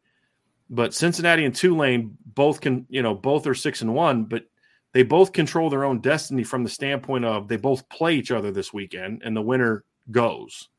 Mhm. So mm, now you, hmm, here's what I don't, I don't know what the tiebreaker would be between like Houston and UCF. Because here's the deal: if UCF beat both Cincinnati and Tulane, Mhm. so my thought would be that UCF would get in. So I don't, I don't know how Houston has a path. Now that I think about it, I don't know what Houston's path would be. And so, so you'll have so the winner of the UC Cincinnati Tulane game gets an automatic. They're in. They clinch. They only have one loss, and then it would come down to two loss teams: Tulane or Cincy plus UCF and Houston. Yeah. So I don't, I don't know what the path for. I don't think Houston. Actually, now that I think about, it, I don't think the path for Houston isn't because they have a worse overall record. You know what it is? Um, I think there's a path for Houston if UCF also loses. I could that could be it. That could be it. Mhm. Yeah. So I'm looking at it now, but it's um, yeah. Here, here's That Cincinnati Tulane game is going to be really interesting. Game. Yeah. yeah, yeah. It's two very Expl- con- contrasting styles. You know, very different. Yeah. Yeah. Cincinnati's a very grinded out team this year for sure. Yes. For sure. I'll tell you what, nice bounce back by Tulane after getting smacked by UCF. They Yeah, Come really out on a yeah. short week and Yeah. Friday. Yeah. they dominated SMU, Dominated. man. I You like know that what? quarterback, man. I like Michael Pratt. He's a good quarterback. I like yeah. him. You saw this Tulane team coming when they went to Oklahoma the year before. Yeah. Like when they put that scare into Oklahoma, it was like, okay, this team Yeah. They can they can be pretty good. Yeah. And by the way, somebody said the winner of the Tulane Cincinnati game is in the uh, New Year's Six Bowl. No, they're not because they still have an AAC championship game that would have to get played. And Yeah. that would impact their. Now, I don't believe the champ automatically gets that bid. It's the highest ranked in the playoff. However, with how close they're positioned, there's no way the winner doesn't get it. So, like, if since I got to look at the tiebreakers because I wonder if there's any chance that there's a rematch a week later of Cincinnati and Tulane. There is a chance.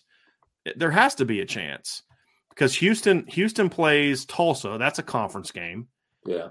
And then UCF, I believe, also has a conference game this weekend because they have a game left and they play USF. So there's a chance you could see back to back games of UCF and Cincinnati. That would stink. That'd be ugly. But like, how do they handle who gets in if, like, let's say Cincinnati, because I think it's at Cincinnati. Isn't this game the first game at Cincinnati? I believe the first game's at Cincinnati. Uh, yeah, it's it's at Cincinnati. So let's say Cincinnati wins at home, they would then leap Tulane.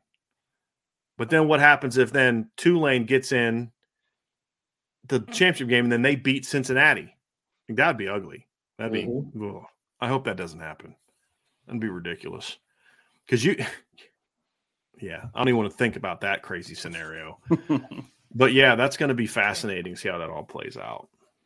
And I think this all but assures, I think where Notre Dame is ranked now, all but assures that the Cotton Bowl is not going to be an option for them. I don't think there's enough ahead of them that would uh, allow them to get the Cotton Bowl, which I think is nuts. I, I again, huh. I, whose re, whose resume would you guys rather have, Penn State's or Notre Dame's? You're just looking at Notre Dame. I'd rather have Notre Dame's because I. It's like what we said before people ask, and I'll let you guys answer. Uh, uh, but here's where I'm coming from.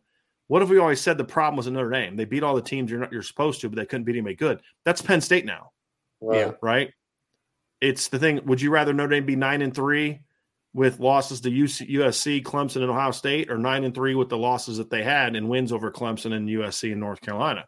My thing is, I'd rather have the bad losses because at least then you can prove that you can beat the good teams. It's going to be much easier for me to figure out ways to beat Marshall and Stanford moving forward yeah. than to continue to lose those those big games. And Same thing with Penn State.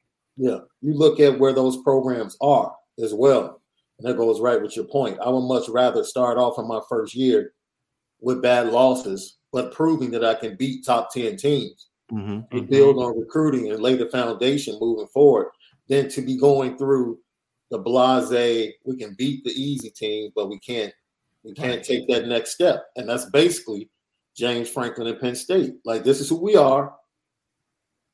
I don't know if I can elevate the program to the next level. Like mm-hmm. this is we're stuck. This is where we are. So whereas with Notre Dame fans, you might be disappointed, but you feel pretty confident. Like okay, yeah. we're going to get this lesser team right moving forward, but we know that we can rise to the occasion. So mm-hmm. yeah. Very interesting. That has to be tough because I, as a Penn State administration, you have to be saying to yourself, like, we just we can't win the game. We can't beat win the games we need to win to get to the next level.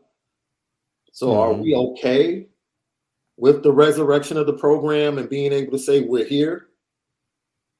Or do we take the chance to try and get a coach right that can take us to the next. I, level. I mean, knowing we, we can take we a step just, back. We, we just saw that, right, Sean, for a few years there, right? It's like yeah. you hit your you hit your ceiling. Yeah. Are you going to be okay with that ceiling, or do you want to mm-hmm. try to reach for the sky? Right, like yeah. that's right. kind of where it comes to. So. Knowing that the inexperience in which you hired the new coach is going to cost you games against like Marshall and Stanford. Mm-hmm. Sure, but then the ceiling is that you can also go out there and curb stop Clemson. Right, mm-hmm. and mm-hmm. you know, let's just say hypothetically, for the sake of argument, they then go out and beat um, um, you know, you got and beat, yeah, USC. Yeah. So, mm-hmm. yeah, yeah. So, I mean, that is a decision because at first we thought James Franklin was going to go and elevate and get another job, maybe in the SEC. He was connected to USC for a while. You know, now he's really stuck. Like J- James Franklin was one of those guys, Sean. It was like him, and I, I know David Shaw was really successful and a good coach, of, you know, at points for mm-hmm. sure. Mm-hmm. It's obviously going in the wrong direction, but he was always one of those guys that was connected to every open job available. Absolutely. You know, it's been like Matt Campbell over the last couple years. Mm-hmm. There's a mm-hmm. job opening. Matt Campbell's going to be talked about for it. I got a feeling that's not going to be true this offseason. no. That's fair. Uh, they'll, they'll still float his name out there somehow. yeah, his agent might, but no schools are. That's for darn sure, man. They've been awful this year. Just awful. he wasted such a golden opportunity with those teams he had and the hype that they had coming into last year. Yeah. Disappointing year last year, yeah. and they're just awful this year. He must his advisor. Offensively, man. Yeah. yeah. his advisor. Yeah. Like, no, just stay where you are. Just yeah. stay here in Iowa. It, it's really bad too because it's just Iowa State's offense is just so bad this year, yeah. and their defense is actually good still. They they they're still a good defense, but it's just yeah, they're just. Who would have thought yeah. that losing Brock Purdy and Breece Hall would make you bad all of a sudden? Yeah, but I mean they, they, they shouldn't to a to a strong to a program that has a strong foundation. Yeah, meaning that should make you this bad mm-hmm. right? Like the problem for me, Ryan, was that they struggled with Brock Purdy and Breece Hall in that yeah. last year. With that talent, yeah. That was the bigger thing for me was the not not that they you know took a step back this year. Like, I mean, honestly, and the other thing too is like you look at their schedule and it it wasn't it wasn't super helpful. You know, played at Texas, at Oklahoma State. You know, they got to play at TCU, at Kansas. They've lost a lot of close games, seven points to Baylor, three points to Kansas, one point to K State, three points to Texas, six points to Oklahoma State, and four points to Texas Tech. The only game they lost convincingly was at Oklahoma by 14. You know, yeah. so they're like this year's Nebraska, you know. But the problem is, and they beat West Virginia by 17. I'd be willing to bet, I'm going to look that up right now. I'm, I'd be willing to bet they, yes, they have outscored, they're four and seven. They've outscored their opposition this year by 47 points because all their losses have been really close, but their wins were by 32, 33, and 17, which is always nuts when you look at it. But my point was, Ryan, like to me, it's it's you know, you, you went seven and six last year with all that NFL talent. You were nine and three the year before. That was the problem for me. Is yeah. that big step back they took, which makes me then ask, okay, when you look at Matt Campbell for the entirety of his career, I think a lot of people need to be asking this question about their coaches when you look at the the the Matt Campbell for the entirety of his career, that Fiesta Bowl season is the anomaly. And what was unique about that season was the COVID year.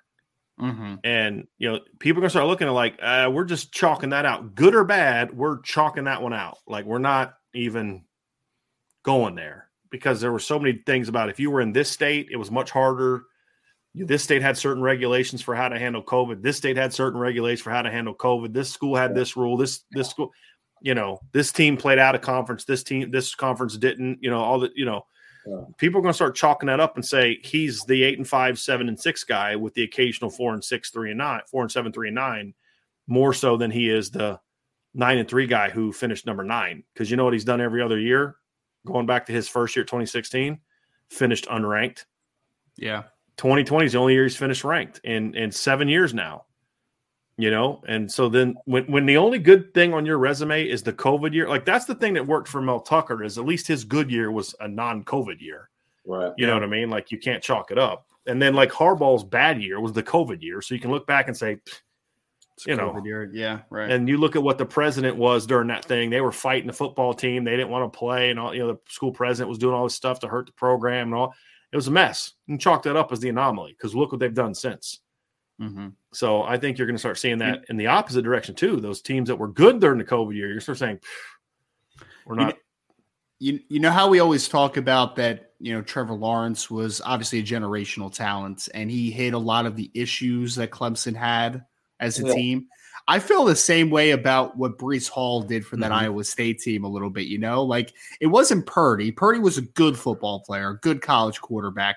Breece Hall was a generational player to come to Iowa State. Like they are not going to yeah. get guys like that every every few years. You know what I mean? Like that was just the guy where even with a bad offensive line and off of passing game that was lackluster most of the time, he still put up his numbers and he still kept you in football games like that. Uh, Breece Hall yeah. was just a generational kid for me. You know what?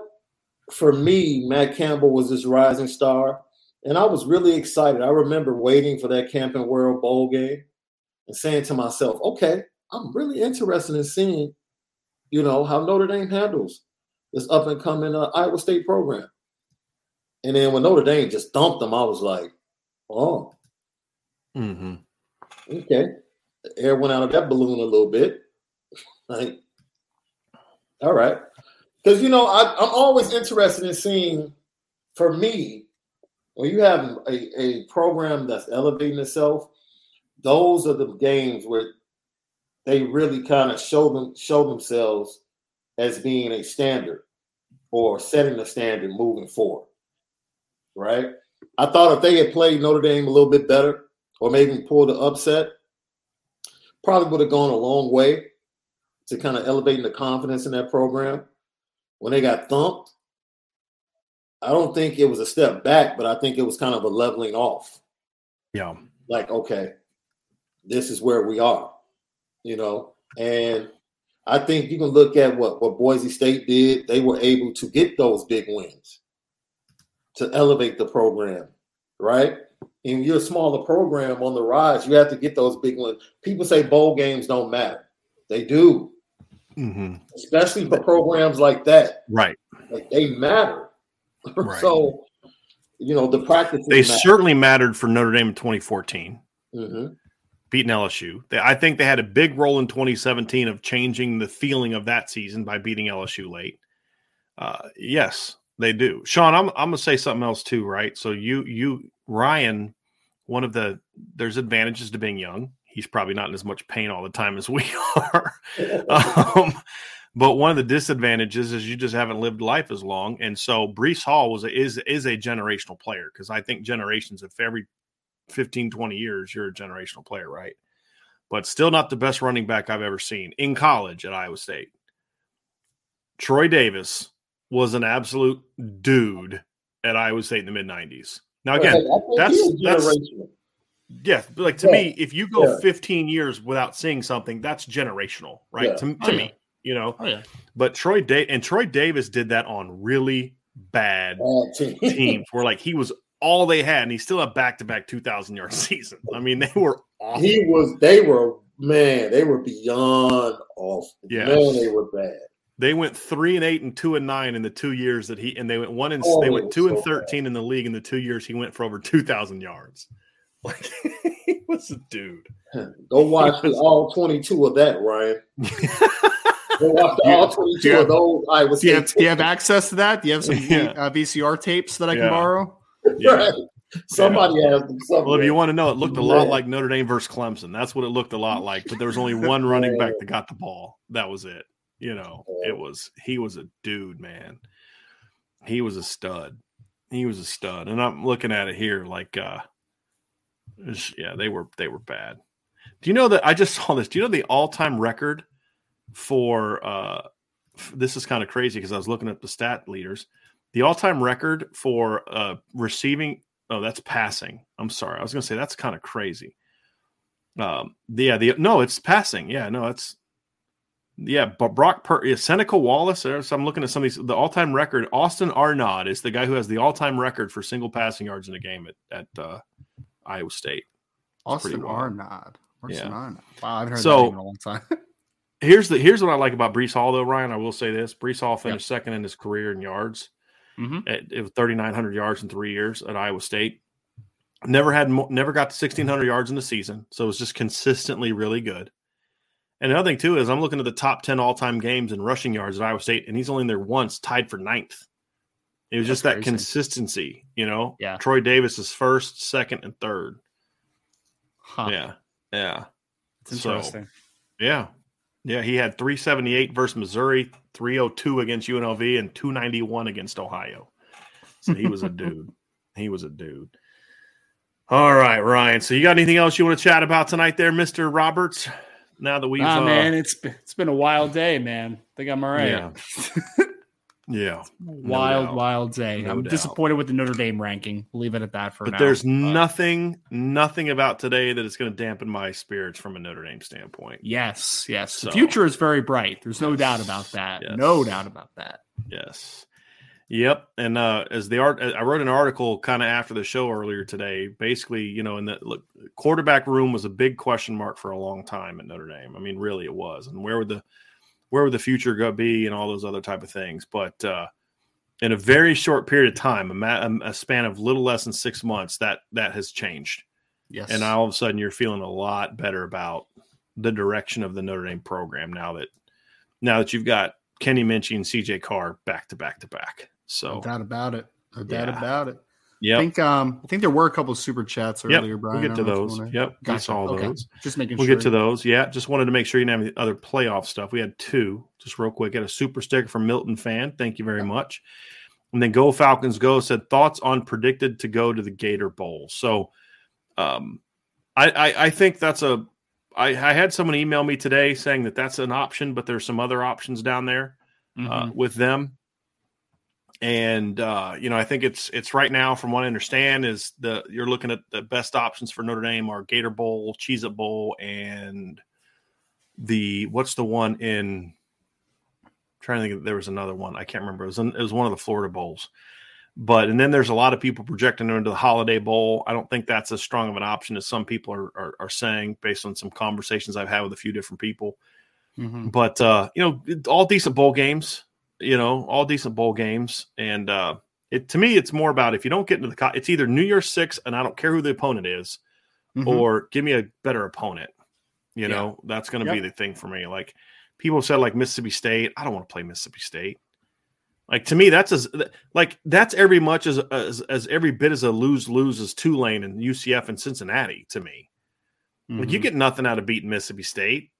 Oh, beating SEC team. Yeah, it's not even a good SEC team. Is what they'll say, right? Right. Whereas at least if you play Tulane or Cincinnati in the Cotton Bowl, you can at least say, "Hey, we we won a major bowl game." Right? That's I true. mean, That's true. you know, Yeah. so yeah. So like the years that they played LSU, LSU was decent in 2017. They were not very good in 2014, but it's still LSU, right? Right. It's it's Big it's different than playing and- yeah. Kentucky or Mississippi State or something like that. That just doesn't. That just doesn't. Yeah. That just doesn't do it for me. It just doesn't do it for me. I get that because even when LSU is down from a win loss perspective, they still have a lot of talent, right? And they have the brand, so Right. you know that there's going to be Yeah. some appeal to it. Well, it's at like I'd rather play Florida than Mississippi State, even though I think Mississippi State's a better team than Florida. Because at that point in time, it's not about did you play a better team. It's did you play a brand that allows you to, you know, say something, you know, to do Yeah. something, to have some kind of hey, we did this. You know, they when they beat LSU in 2014, that was a team that finished eight and five. It was an LSU team that finished eight and five. But it was Mhm. still LSU. It still had Leonard Fournette, and you know you can name all these NFL players on it, right? Someone just you know, said they wanted Penn State. Nah, I don't want to Yeah. Notre Dame play Penn State. I'm good. I'm good on that. why. I'm I'm not I'm not arguing. I'm just curious as to in a bowl We just game. we just we just talked about them, man. I know they have some brand appeal, but it's I mean, are they a super relevant team right now? Right, like they're beating up on bad football teams, and they are kind Sure. of where Notre Dame has been. You know, where they can't Sure. beat the upper echelon teams. I'd rather see a team that has won some forms of big games over the last couple years, so at least you can again have Sure. that feeling of you're going in the right direction. You're getting there. Right. You're almost there. You're at the t- you're getting close. I get that, but I, I kind of like I, I view Penn State as kind of like how I feel about playing Florida. I mean, Mhm. Florida hasn't been good in a few years. It's been a little bit since they've been good, Mhm. but it's a brand name. It's a it's a it's a good program. When I look at Penn State, I mean that's a team that finished sixth in the country last year in recruiting, and they're you know pushing to trying to push to get a top ten class again this year. It's still brand power, uh, and and so but to me it'd be Penn State over who would be my question. Mhm. Is my alternative Penn State or Florida, or Penn State or LSU, or Penn State or Florida State, or Penn State or something like that? Then I'd rather play that other team. If it's Yeah. Penn State or Mississippi State or Penn State or Kentucky, I'd rather That's play fair. Penn State, right? So That's fair. that would be my thing, Ryan. Is just well, who's the other, right? I- I- who, who's the other? Now, if it's Penn State in, a, right. in the Gasparilla Bowl, I'm just making a game up, right? yes. or or Tulane in the Cotton Bowl. Give me the big game. Give me the Cotton Bowl. I, you know, it's because at that point in time, it's not about the opponent. The dream worlds, the dream scenario for me is still the Cotton Bowl against Tulane. I mean, excuse me, against Cincinnati is still the dream Mhm. scenario for me. I I think that would be such a, a, a it would be as perfect of an ending to Marcus Freeman's first year that doesn't include a championship. So the Right. per the, the perfect of all perfectness is you get to the playoff and you beat LSU in the or you beat Cincinnati in the semifinal and beat LSU in the championship, right? Can we uh, uh, that's the 13 and 0 or 14 and 0 dream scenario for Marcus Freeman, right? Okay. Outside of that, with the losses they had this year, the dream finish of the season for me is is playing Cincinnati and beating Cincinnati in the Cotton Bowl. And what I what, what reason I say that is the only way you get there is by beating USC. So you would have beat two top 10 teams, number 5 and number 6 in the same year. You're going to Mm-hmm. end up beating another top 25 team in North Carolina, which means you're going to have as many wins over top 25 teams this year in the regular season as Brian Kelly had like the last four years combined, Yeah. right? And then you're also looking at a chance to get your fourth top 25 win in the bowl game against your old boss, who a lot of Notre Dame fans, not a lot, but like where it's the majority, but a lot in that it's a loud enough group to, to you hear them that Right. thought Luke Fickell should have got the job over Marcus Freeman. So you Mhm. get the big wins. Uh, You, you, you scrunch your eyes, and I agree with you, but that's what a lot of people. Oh no. I was you and I, I was, feel the same I was scrunching my eyes to the chat. Yeah. not to you. Okay. Gotcha. No, no, yeah. not to me. It's just like the thought of Luke Fickell. Uh, That's Yes. what I thought you were making that out. Like, ugh. but that's what a lot of people felt. Um, and I have the same reaction you do. Like, really, Luke, Luke, you know, Luke, Luke Fickell. Yeah, Zach Martin nailed it. It's a loud minority. Yeah. that thought Luke Fickell should have got the job. So you you beat a top five team. You beat your arch rival in a year where they're really good, knock them out of the playoff potentially. You go to a New Year's Six bowl and beat your former boss, who curb stomped you the year before when you were under Kelly. Yep. Like, h- how do you how do you? And they'd be eleven and two, ranked in the top twenty. I mean, that I don't know if you could call up a better ending that doesn't involve the postseason, other than maybe playing LSU and beating LSU. That's true. But I think they're going to get a crack at LSU at some point in time. I think this year the Cincinnati scenario would be better for me because it would also be a major bowl game. It'd be Cotton Bowl. And the storyline would be a, a crazy. And you I and you have the Cincinnati loss from last year, right? So there's all that. Yeah, Exactly. Right, right. Feel that. They you know, Fickell smacked Kelly last year, and then you get rebe- you get your chance for revenge this year, and then no one's talking about gee should should Fickell have gotten the job over over Marcus, right? Right. Yep. So that's where I, that would be the dream. That would be the dream for me in, in, in of the non-championship scenarios, right? So the the ultimate dream is like everyone loses uh, to the point where so LSU loses. So what what would be what would have to happen for Notre Dame to get in the playoff? Just hypothetically speaking, right? There actually is a pathway to that. It's just not going to happen, right? Yeah. So he- here's what it would be, right? So uh, Utah loses. Who do they play this weekend? Like Colorado, something, like Something like- that, yeah, right? It's like yeah. not good. They play at Colorado, right? So Utah, Colorado upsets. Well, actually, I don't even think Col- Utah has to lose because if Notre Dame beats USC, they'll get in. So Washington would have to lose to Washington State. Kansas State would have to lose to either Kansas or to TCU. Penn State loses this weekend to who, whoever they play. Was it like Michigan State? Right, I think it's who it is. Um, yeah, they play. Oh no, that's uh see here. Penn State plays Michigan State. Uh Tennessee would have to lose to Vanderbilt. Oregon would have to lose to Oregon State. Alabama would have to lose to Auburn. Notre Dame would take care of TCU. LSU loses to Texas A&M and loses next week to Georgia. And uh, South Carolina smacks Clemson, who then loses to North Carolina Sure. because then sure. you'd get Georgia, Ohio State, Michigan. Not not even then, because and then okay, so then TCU would have to lose this weekend to Baylor. Baylor, right? Yeah, Baylor. Isn't that who they play? So TCU would have to lose to no? They Baylor. just TCU just no, played no, Baylor. Yeah, they just Iowa State. They'd have to Yep. get curb stomped by Iowa State this weekend.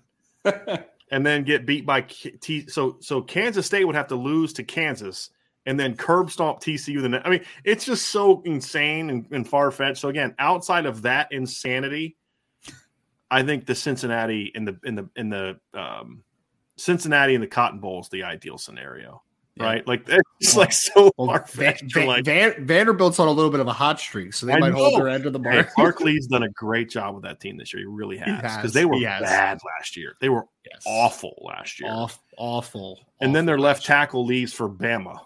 You know, Yes. So Austin Stein or Yeah, Steen, Tyler- whatever his Tyler, is. I think. Tyler Yeah. Steen. yeah, Tyler Steen. so yeah, it would. uh Somebody just says you're saying we have a chance. No, I'm not. I'm not saying that at all. Well, you are Just saying so- we have a chance. just It's not so we're a realistic chance. I'm saying there's an insanely unrealistic chance that they get in, right? Like, you Yeah. know, I mean, it's just no, it's not happening. But then they'd have to beat USC by like 50. You know, like they have like a 59 nothing Ohio State Wisconsin from 2014 type of game. You know what I mean? And then everything else goes nuts.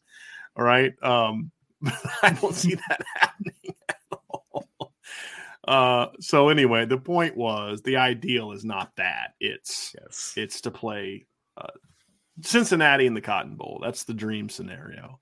That's what if that if that were to happen, Ryan. Last thing I'll say, Mhm. that would be the thing that would make me believe that the tide is starting to turn from Notre Dame, just from a luck standpoint, just from a you're catching some breaks standpoint. Because to be a great program, I think you got to catch some breaks. I mean, does Alabama's dynasty go on the run they did if Terrence Cody doesn't block like three kicks against Tennessee in 2009 and Colt. McCoy then Luke gets gets hurt in that game? Yeah. You, I mean, you could go to all these type of things and, and look at those scenarios. Say, does this happen if? You know, I mean, there's th- those are all type. I mean, what was the year? Um, you know, LSU Les Miles gets his title in a year where if if Dennis Dixon doesn't get hurt, LSU's never even in it. Oh man, that Oregon team was rolling with Dennis Dixon. Mhm. Man, They're rolling with him. Yeah. So, I mean, there's all those type of things where it's like you got to catch it. You got to catch a little bit of a break here. You know, um, my, Mike Dantonio, Mark Dantonio built his legacy on the around the time when Ohio State took a step back. You know, Mhm. late Tressel era with all that, and then the Fickell era. But then Michigan was really down. He took and Penn State was down because of all the sanctions. So he took advantage. You always got to have a little bit of help and a little bit of breaks, catch a little bit of breaks. Yep. And uh, Notre Dame just seems to never catch those or never makes those. They never make their own breaks, and that would be one of those things that kind of makes me feel like you know what, maybe maybe things are maybe fate is starting to intervene on behalf of the old Fighting Irish. So Yes. yeah, yeah. So anyway, uh, that those were the only two super chats we had, Ryan. So we are we're ready to rock and roll. So I want to thank everybody for being with us tonight. We'll be back in action tomorrow at one o'clock for a USC Notre Dame breakdown, and then by then we'll have decided what our schedule will be for the rest of the day. Whether we're going to do three shows or try to put two into one, we'll figure that out.